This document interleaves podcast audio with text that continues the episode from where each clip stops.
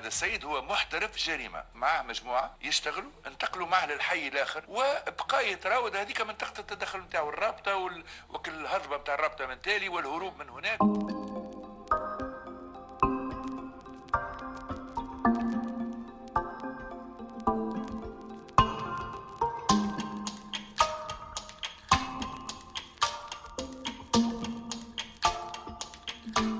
جرائم منظمة وأخرى فردية بين قتل وسطو وترهيب. هذا هو حديث الساعة في تونس وفي الشوارع التونسية. ما حدث مؤخرا مع أحد شباب منطقة الملاسين بالعاصمة التونسية أثار من جديد قضية تداعي القيم وتراجع منسوب أهمية الأخلاق في تونس وما ينجر عن هذا من اختلال في المنظومة الأمنية وعدم القدرة على السيطرة الكاملة على جرائم مماثلة. عزيز هو شاب تونسي كان يقطن بمنطقة الملاسين التي ذكرتها ويعمل كأجير يومي بإحدى المخابز في هذه المنطقة. عزيز أصبح بطل التونسيين الحالي وأصبح رمز الشهامة المغدورة في تونس عزيز كل ما قام به أنه أنجد سيدة حامل. كان أحد المجرمين بصدد محاولة السطو على حقيبتها ولكن عزيز لم يقبل أن يرى كل هذا مكتوف الأيدي. هرع مهرولا لنجدتها ففقد حياته. هذه الجريمة البشعة جدت منذ ثلاثة أيام بالمنطقة الشعبية المذكورة في العاصمة التونسية. راح ضحيتها الشاب عزيز أو عزيز أو عزوز كما يحلو لأصحابه مناداته وهو شاب شهم شجاع في مقتبل عمره. تلقى طعنة واحدة على مستوى الرقبة كانت كفيلة بإنهاء حياته. وصورة الواقعة بالتفصيل تتمثل في أن أحد المنحرفين والمعروف باسم ولد ليلى من مواليد سنة 92 و900 وألف وهو قاطن بمدينة عمر المختار كان يحاول الاستيلاء على حقيبة يد لامرأة حامل كانت متجهة لمستشفى الرابطة بالعاصمة التونسية رفقة ابنتها الصغيرة. وبتفطن بعض المواطنين للعملية قاموا بملاحقته مما جعله الأمر يلقي الحقيبة من يده. وعلى مستوى مفترق الملاسين اعترضه عزوز أو عزيز وأمسك به ولم يتفطن للسلاح الأبيض الذي كان بحوزة المجرم. ولما فشل هذا الأخير في التخلص من قبضة عزيز وجه له طعنة وحيدة وغادرة على مستوى رقبته وأزهق روحه من دون لحظة تفكير واحدة. ووصل هروبه بشكل عادي كأن شيئا لم يكن. ولكن عناصر مخفر منطقة الملاسين تمكنوا من إلقاء القبض عليه بعد محاولته الاعتداء عليهم هم كذلك بسلاحه الأبيض. صورتان من أكثر الصور التي يتم تداولها ومشاركتها حاليا في وسائل التواصل الاجتماعي في تونس صورة القاتل من ناحية قاتل يكسو وجهه دم ضحيته. عزوز. وهو مرتد سترته البيضاء التي يستخدمها للتمويه فقط. سترة تدل على أنه ينتمي لأعوان الصحة ولكن الأمر ليس كذلك طبعا. أما الصورة الثانية فهي لبطل العاصمة عزوز.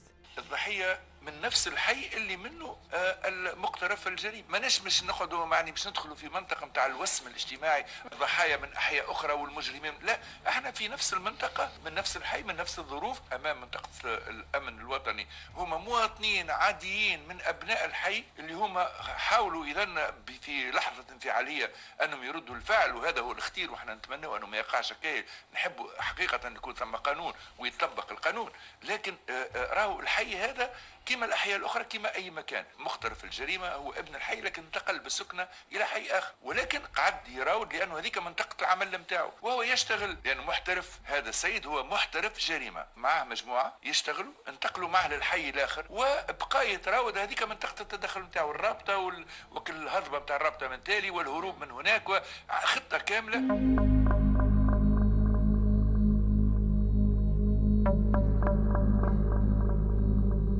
على الرغم من أن تونس لطالما كانت صامدة ومستميتة في المحاولة محاولة الحفاظ على لقب أيقونة أو مثال الربيع العربي فعلى ما يبدو كل محاولات تونس لهذا الغرض باءت بالفشل وذلك بسبب تفاقم ظاهرة الإجرام وعدم قدرة المواطن التونسي على العيش في أمان واستقرار. والجميع يذكر تلك الجريمة الشنعاء في الخامس والعشرين من سبتمبر الماضي والتي خصصنا لها حلقة كاملة من بودكاست في عشرين دقيقة للحديث عن الفتاة رحمة الأحمر التي تم اغتصابها وقتلها قبالة مقر سكناها. في العاصمة التونسية كذلك جريمة هزت فعلا الرأي العام التونسي والعربي ووضعت من جديد على طاولة النقاش ملف أهمية وضرورة تنفيذ حكم حكم الإعدام على قاتلين مماثلين وفي جرائم مماثلة بعد أن تم التخلي عنه لأربع وعشرين سنة كاملة. جرائم كهذه وغيرها من جرائم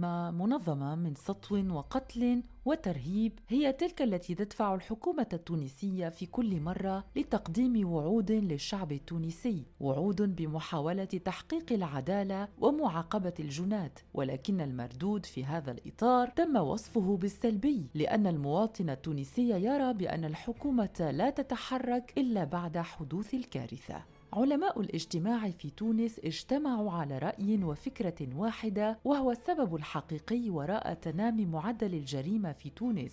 قالوا بأن الأسباب تعود لضعف الروابط والعلاقات الأسرية إضافة إلى الانقطاع المبكر عن الدراسة الفقر والتهميش لبعض شرائح المجتمع التي تعيش جنبا إلى جنب مع أولئك المترفين الذين يعيشون حياة رفاهية. لنا بضمير جمعي ضاغط على الأفراد ويسيرهم ويقولب سلوكاتهم وتصوراتهم وكذا ولنا في فردانيه آه، إيجابية اللي الفردانيه اللي تأسس لمجتمع الضمير الفردي مش مؤسس على فكرة مش مؤسس على مشروع مجتمعي. يتأسس على هويات مبنية على الاستهلاك والاستهلاك الفاحش تستمد آه، معناها من قدرته على أنه ينخرط في مجتمع الاستهلاك بأي طريقة من الطرق. وكأنه مكانته هويته معنى وجوده ما يكون إيجابي وما يكون آه، مطمئن بالنسبة للفرد إلا وقت ينخرط في العملية الناس تنجم تقتل على على 100000 دوك وقت اللي تتحول المشكلات الاجتماعية من مشكلات اجتماعية إلى إخفاق فردي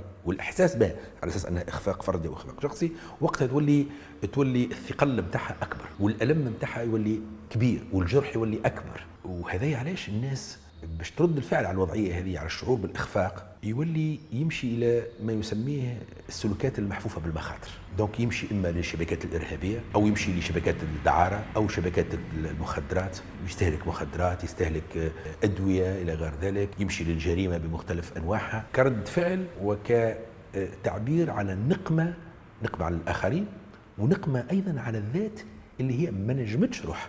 هناك كذلك من علماء الاجتماع من أعاد استفحال الجريمة في تونس إلى ما تروجه القنوات التلفزية التونسية المختلفة وبالتحديد القنوات الخاصة التي وخاصة في الأعمال الدرامية تروج كثيرا لفكرة الجريمة في تونس. ومع غياب الرقابة اللازمة فإن كل هذه الأعمال التي نشاهدها تساهم بشكل مباشر أو غير مباشر في تفاقم معدل الجريمة وانسداد منفذ الأمن في تونس. أحد أهم علماء الاجتماع في تونس السيد محمد الجويلي قال في تصريح إعلامي له بأن النطاق الزمني بين وقوع شجار بسيط جدا وارتكاب جريمة قتل بات قصيرا جدا ما يحمل دلالات وإشارات سلبية كثيرة تدعو إلى البحث والتدقيق في الأسباب الحقيقية وراء هذا التغير السلبي في الأخلاق في تونس. وقال بأن تراجع ميزانية مؤسسات التنشئة الاجتماعية مقابل تقدم الثقافة الاستهلاكية يدفع بعض الأفراد إلى ارتكاب الجرائم من أجل الحصول على متطلبات الحياة.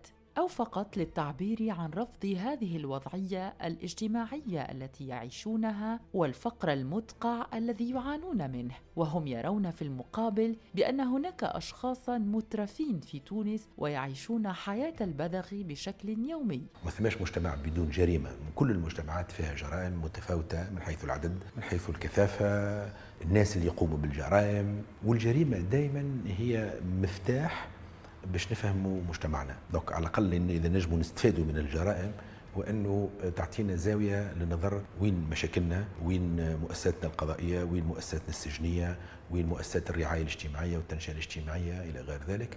ونشوفوا آه، تطورها لأنه إحنا توا في جيل آخر من الجرائم.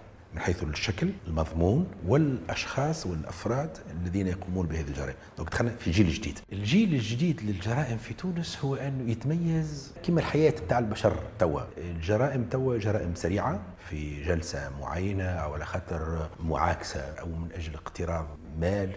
دونك ينجم يصير عملية قتل. سرعة آه، في الذهاب إلى القتل وإلى القيام بجرائم شنيعة. وقال محمد الجويلي بأنه من الضرورة القصوى إعادة الاعتبار إلى المنظومة الأمنية في ضبط إيقاع الحياة المجتمعية وخلق خطاب سياسي متزن ومطمئن لكل المواطنين. بالحديث مثلا عن الأرقام التي يمكن أن نذكرها كي نصف ونبين بالدليل القاطع بأن الجريمة ومنسوبها ارتفعا في تونس فإن تقرير المنتدى التونسي للحقوق الاقتصادية والاجتماعية لعام 19 و2000 قال بأن حوادث الاغتصاب مثلا ارتفعت إلى 1500 حالة سنويا مقارنة ب 800 حالة في السنة التي قبلها. يعني تقريبا في سنة واحدة يتضاعف عدد حوادث الاغتصاب في تونس.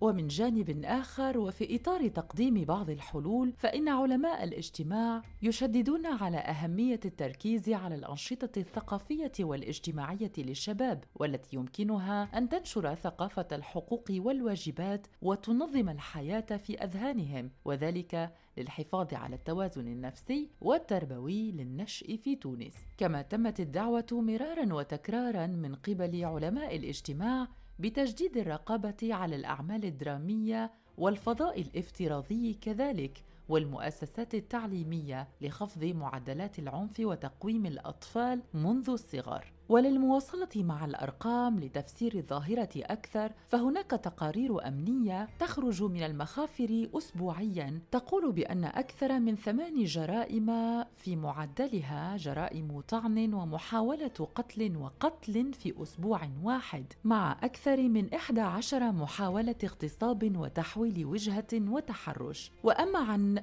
طابع الجريمة الأكثر شيوعا في تونس فهي البراكاج وكلمة براكاج هي كلمة فرنسية في الأصل ولكنها دخلت في الاستخدام اليومي للمواطن التونسي وذلك للحديث عن سرقة منظمة باستخدام العنف أي الاعتداء بنية افتكاك وسلب أحد المارة في الطرقات العامة في تونس.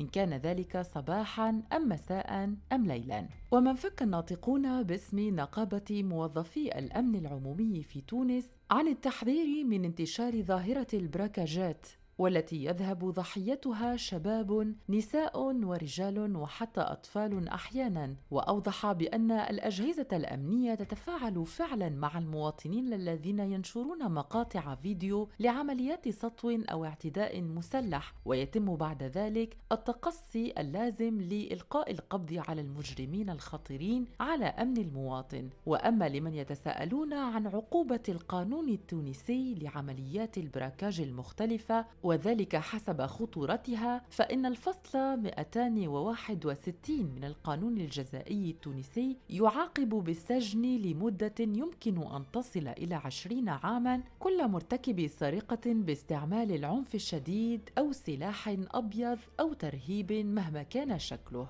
وبالحديث عن تفاعل مختلف حساسيات المجتمع المدني التونسي مع جرائم كهذه ومع تفشي ظاهرة الإجرام في تونس فقبل بضعة أشهر انعقدت مائدة مستديرة تحت عنوان جرائم الشارع ما حجمها وأي خطط للتوقي منها والتي ركزت على أن ظاهرة العنف وجرائم الشارع باتت ظاهرة مقلقة جدا ومرهبة وتخيف المواطن التونسي في حياته اليومية خاصة خلال الأشهر القليلة الماضية. ما دفع بالتونسيين إلى إطلاق حملات واسعة خاصة على مواقع التواصل الاجتماعي فيها مناشدات لتشديد دوريات الأمن والإكثار منها ليلا نهارا هذه الإشكالية الكبرى التي يواجهها التونسيون يوميا تجاه تصاعد ظاهرة العنف في تونس انبنت في هذه المائدة على قراءات انطباعية للأرقام المختلفة التي تم بسطها في هذا الاجتماع. وأكد ممثل المركز العربي للأبحاث ودراسة السياسات بتونس السيد عادل العياري أن موضوع جرائم الشارع يجب الحديث فيه عن ثلاث محاور أساسية. أولها كيفية قراءة الإحصائيات الواردة وثانيها ماذا تعني الأرقام التي ترد على من يحددون الإحصائيات وثالثا الأسباب والسياقات التي ينشأ فيها الإجرام والعنف في المجتمع التونسي. أما آخر الإحصائيات في تونس فتقول بأن القضايا وصل عددها إلى ما يقارب الأربعمائة ألف قضية إلى حد الآن تحوي شكاو مختلفة حول جرائم بأنواعها متفاوتة الخطورة. وخلال هذا الاجتماع اتفق المشاركون على أهمية دراسة المثال الهولندي. فقد أغلقت هولندا مثلا 19 سجنا من سجونها بشكل فعلي وذلك لأنها فرغت من المساجين. وهناك هناك من استهزأ فعلا بدراسة مثال كهذا في فترة مماثلة في تونس بما أن المواطن التونسي يرى بأن تونس بعيدة كل البعد عن المثال الهولندي. وإن أرادت في يوم من الأيام أن تصل إلى مرحلة كهذه فمن الواجب تطبيق الحلول التي تم الحديث عنها من قبل علماء الاجتماع.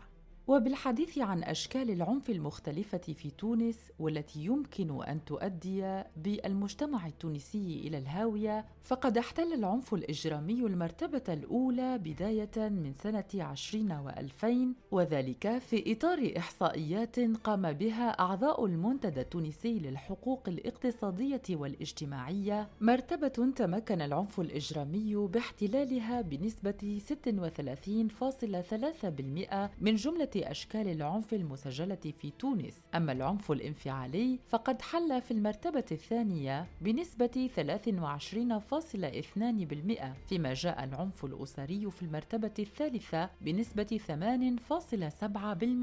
عالم الاجتماع السيد سيف الغابري والذي كان مشاركا في ندوة صحفية حول هذا الموضوع قال بأن التقارير المقدمة والتي جعلت العنف الإجرامي يحتل المرتبة الأولى عن جدارة بهذه النسبة تبين وبالكاشف بأن المواطنة أو التربية على المواطنة في تونس ما تزال متعثرة حتى وإن كانت هي مبدأ من مبادئ الثورة في تونس. وذلك بسبب تعثر انخراط المدرسة فيها فقال بأنه من المهم جدا تلقين الأطفال وتربيتهم على فكرة المواطنة وبأنهم يعيشون في فضاء يضم مواطنين كثر تحت راية واحدة ولكن للجميع حقوق وواجبات ومن المهم احترامها.